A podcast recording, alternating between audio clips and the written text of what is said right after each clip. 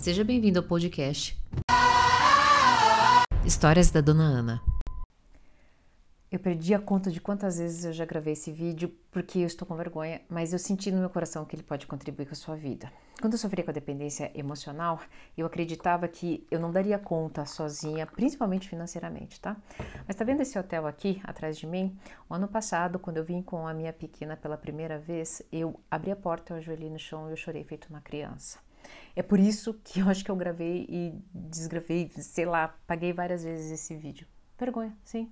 Como profissional da saúde mental, como é que, inclusive, tinha conquistado tantas coisas profissionalmente, acreditava que não daria conta de se dar, né? Uma viagem na cidade dos sonhos, num hotel excelente e ainda proporcionar isso para alguém, minha pequena, né? Falando para vocês que estou nervosa, até a mesa balançou. Sabe por que eu senti no coração de vir aqui e falar para vocês? A pessoa que sofre com a dependência emocional, é, muito antes de estar em uma relação, ela acredita não somente naquela relação que ela não vai con conseguir sozinha, ela acredita que ela não vai conseguir sozinha em todas as áreas da sua vida. Sabe por que, que eu amo relacionamento? Porque é a, é o que te ensina a ser um ser humano melhor. Só que as pessoas acreditam e depositam todas as suas fichas no relacionamento com o outro. E nesse depositar, entrega também a responsabilidade na mão do outro de servir à sua felicidade. E isso é uma grande mentira.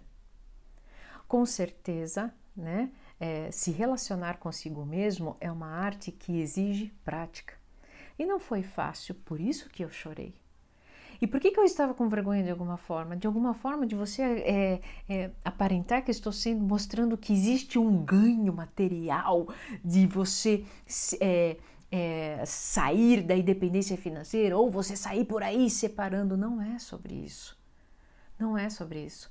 Mas eu precisava te é, mostrar intimamente de que eu também, como profissional da saúde mental, vivia uma cegueira emocional e nessa cegueira emocional eu carregava as pessoas que estavam comigo, pessoas que inclusive também queriam ser libertas e hoje também estão muito melhor em suas conquistas. A conquista de abrir uma porta, olhar uma paisagem e estar no melhor lugar que poderia estar. Eu espero de coração que seja lá qual for a sensação e o sentimento que você está vivendo, que eu possa te contribuir com a sua vida te entregando isso aqui.